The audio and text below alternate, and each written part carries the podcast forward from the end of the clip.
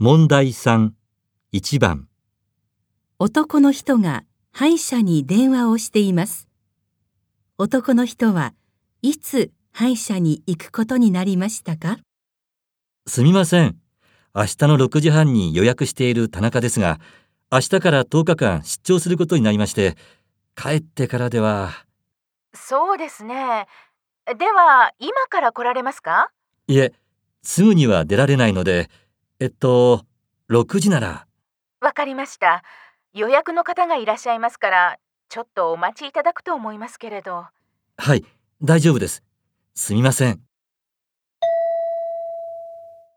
男の人はいつ歯医者に行くことになりましたか？